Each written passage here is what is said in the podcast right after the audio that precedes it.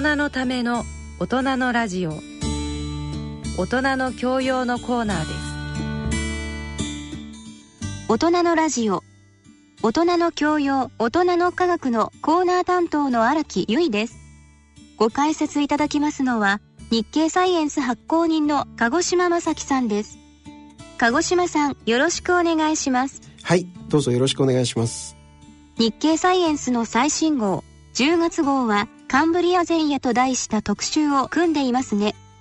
一体どんな内容ですか？はい。カンブリアとは古生代の初めの時期、えー、今からおよそ5億年前の時期を指します、えー、カンブリア爆発という言葉を耳にしたことがあると思うんですけれども、えー、これはこの時期の初期に、えー、複雑な体の構造をした生物がたくさん登場して、え、生物の多様性が拡大したえー、つまり生命の進化が急激に進んだと考えられていて、えー、それをカンブリア爆発と呼んでいます、えー、ところが近年ですね、えこのカンブリア紀の前先カンブリア時代末のですねエディアカラ紀えー、つまり今からですね5億4,000万年前の頃にですね、えー、そうした複雑な体の構造をした動物がとっくに登場していたことが分かってきました、えー、アフリカだとかですねそれからアジアなどですね、え地球のあちこちにおいてですね、えカンブリア爆発よりも数百万年前のエディアカラ紀の地層からですね化石の証拠が次々に見つかってきたんですね。えー、それで、えー、日経サイエンスの10月号ではですね、えー、特集のタイトルを「カンブリア前夜」えー、生命爆発の導火線エディアから生物の進化と題しまして、えーまあ、古代の未知の生物に関するエディンバラ大学のウッド博士らの研究成果などを紹介しています。太古の生物ってどんな姿形なんでしょうね。どんな動物たちが見つかったんですか？はいえー、日経サイエンスの10月号の表紙をですねご覧いただきたいんですけれども、えー、青や赤それから茶色緑などですねさまざまな色合いの見たこともないような物体が描かれていますけれども、えー、これらがですね、そのエリアカラ紀の動物たちなんですね。えーまあ、驚くほど複雑な体の構造をした、えー、多細胞生物でしてですねえー、例えばクロウディナという生物はですね、えー、いわゆるアイスクリームのコーンをですねいくつも重ねたような管状の生物なんですね。それからランシャネラ・レビス、えー、これはですね現在のクラゲの祖先ではないかというふうに考えられています。それから、えー、チャルニア・マソニこれはですね海底にくっついて海水から養分を吸収していたというふうに考えられている生物です、えー、大きさも様々ででしてですね、えー、例えばこのクロウディナはですね最長で70ミリほどですしそれからナマポイキアという生物はですね直径が最大で1メートルに達します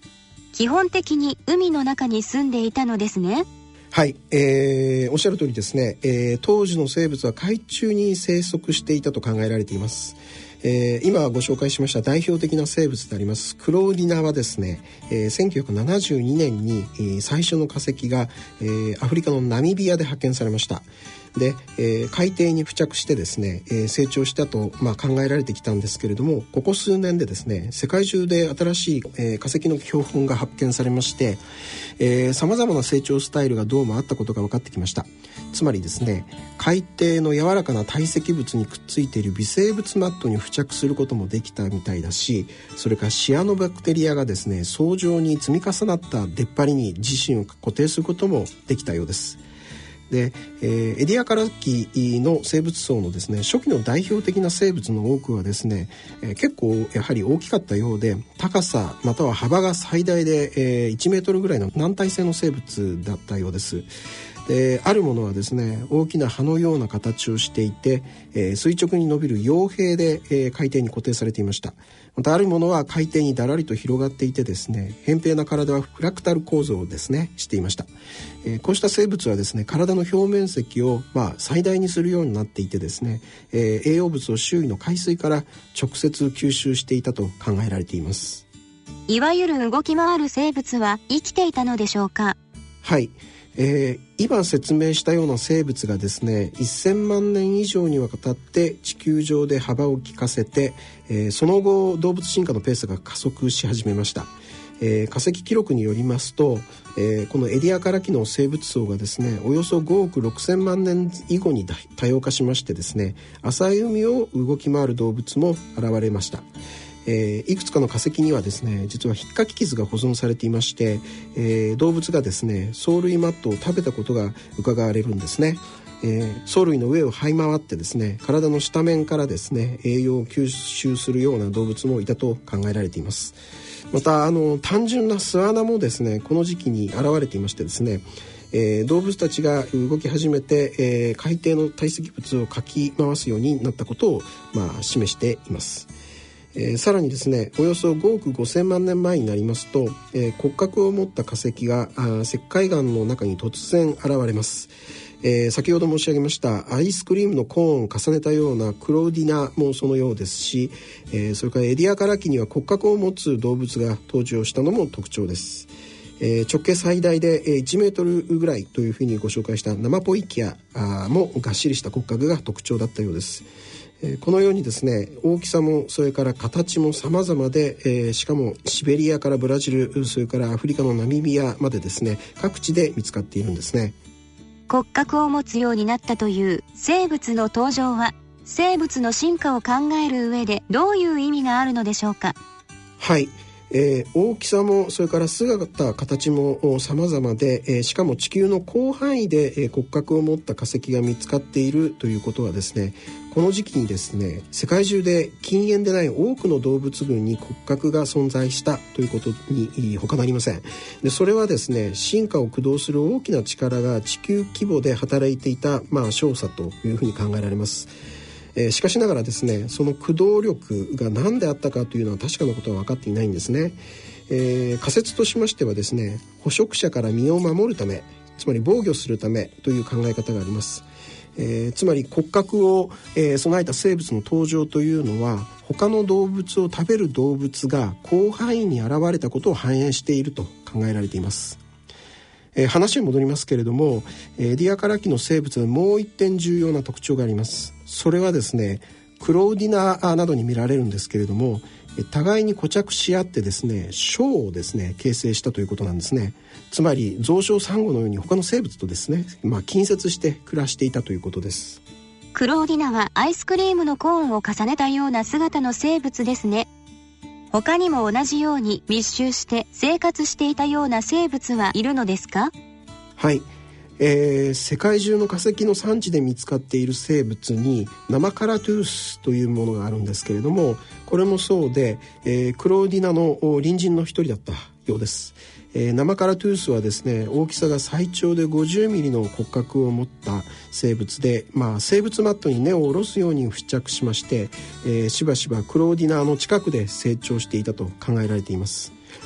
えー、それから直径が最大1メートルのナマポイキア。これはナミビアだけで見つかっている生物なんですけれども、えー、海面動物の一種で、えー、ショーの中でも隠れた場所で成長しまして、まあ、割れ目の垂直な壁を覆っていたりしました。えこうした観察結果からですね個々の動物はですね密集して成長したり固着し合ったりすることで強くなり、えー、競争相手の多い海底から離れることができて、まあ、餌を効率的に獲得することができるようになって、えー、捕食者から身を守ることができるようになったというふうに考えられています。まあ、最初期の骨格と同じくですねエディアカラ期の小の出現それから増床の出現というのはですね生態学的な大きな革新を意味していてとても意義深いものと考えられています。えいずれにしましてもですね生物は従来考えられていたよりも早く骨格を進化させて、え、そして小を作り始めていたことが、え、次第に分かってきました。で今回の特集の筆者でありますエディンバラ大学のウッド博士やですね、えー、ロシアや中国の研究者らがですね共同で、えー、カンブリア紀に特有と考えられてきた化石をですねエディアカラ紀の、まあ、岩石の中に見つけてるんですね。ここ数年でですねエディアカラ紀の世界とそれからカンブリア紀の世界の区別がつきにくく、まあ、なってきたわけです。つまりカンブリア紀とその前のエリアカラ紀との間で突然の劇的な変革があったわけではないということですか？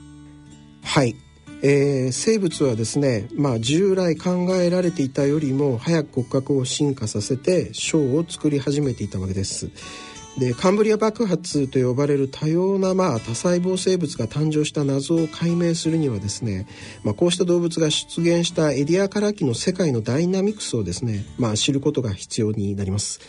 えー、具体的にはですね生物が利用可能だった酸素の量まあ、これは海洋の溶存酸素の量になるんですけれどもこの酸素の量の変化が、えー、注目ポイントになります。えー、エディアカラ紀からですねカンブリア紀の間のどこかでですねこの酸素の濃度がある重要な敷地えー、つまり動物が繁栄できる敷地を、えー、超えたかどうかを明らかにすることが、まあ、重要なポイントだというふうに専門家は考えています。まあ、必要となる酸素量は動物によって異なります。えー、古代の海にですねどれくらいの酸素が存在したかを推定する新しい地球化学的な方法が近年いくつも実は開発されていまして、えー、特に強力な技術というのが、えー、鉄スペシエーションというものです。でこれはですね鉄のさまざまな化合物の特徴を利用する方法です。えー、鉄化合物ではですね酸素が存在するか否かによって化学反応が変わってきます。でこの方法を使いますと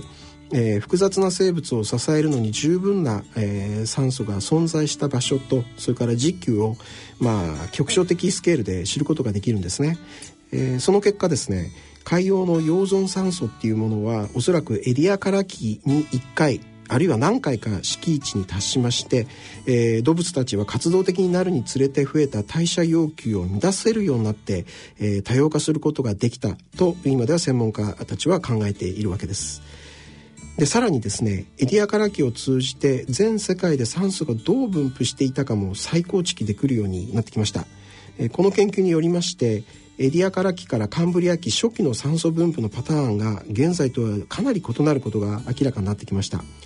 えー、具体的にはですね多くの海域では酸素を多く含む海水の比較的薄い層の下におそらく全く酸素を含まない無酸素状態の海水の厚い層があったようなんですね。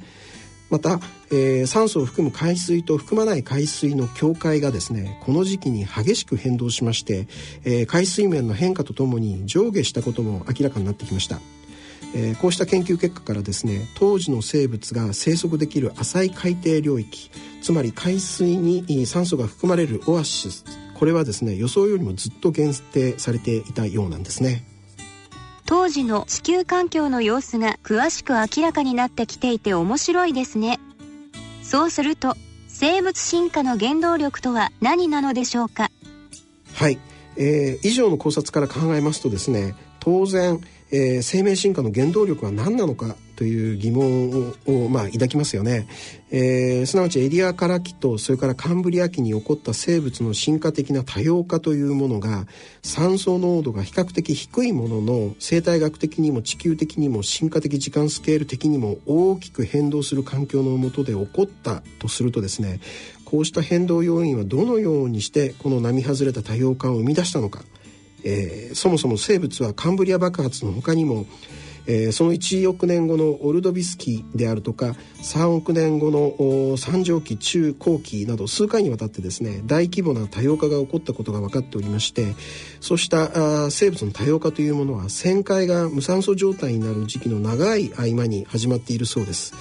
えー、謎を解き明かすにはですね世界中の化石のデータを一つ一つつなぎ合わせることが大切なんですけれども実は厄介な問題があるそうなんですね。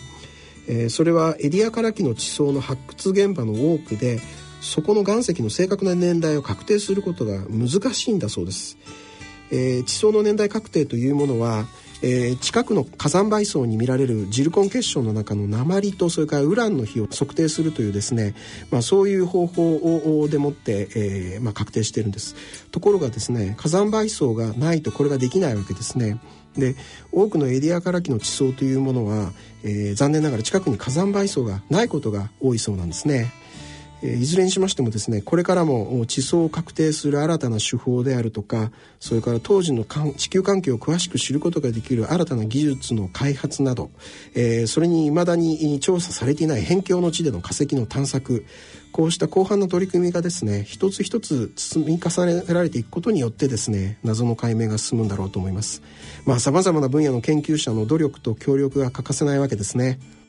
ありがとうございました。さて次号9月25日発売の11月号で予定している特集を教えてくださいはいえー、温暖化による海氷の縮小とそれから永久凍土の融解が指摘されている北極を取り上げる予定です鹿児島さんどうもありがとうございました。はい、ありがとうございました。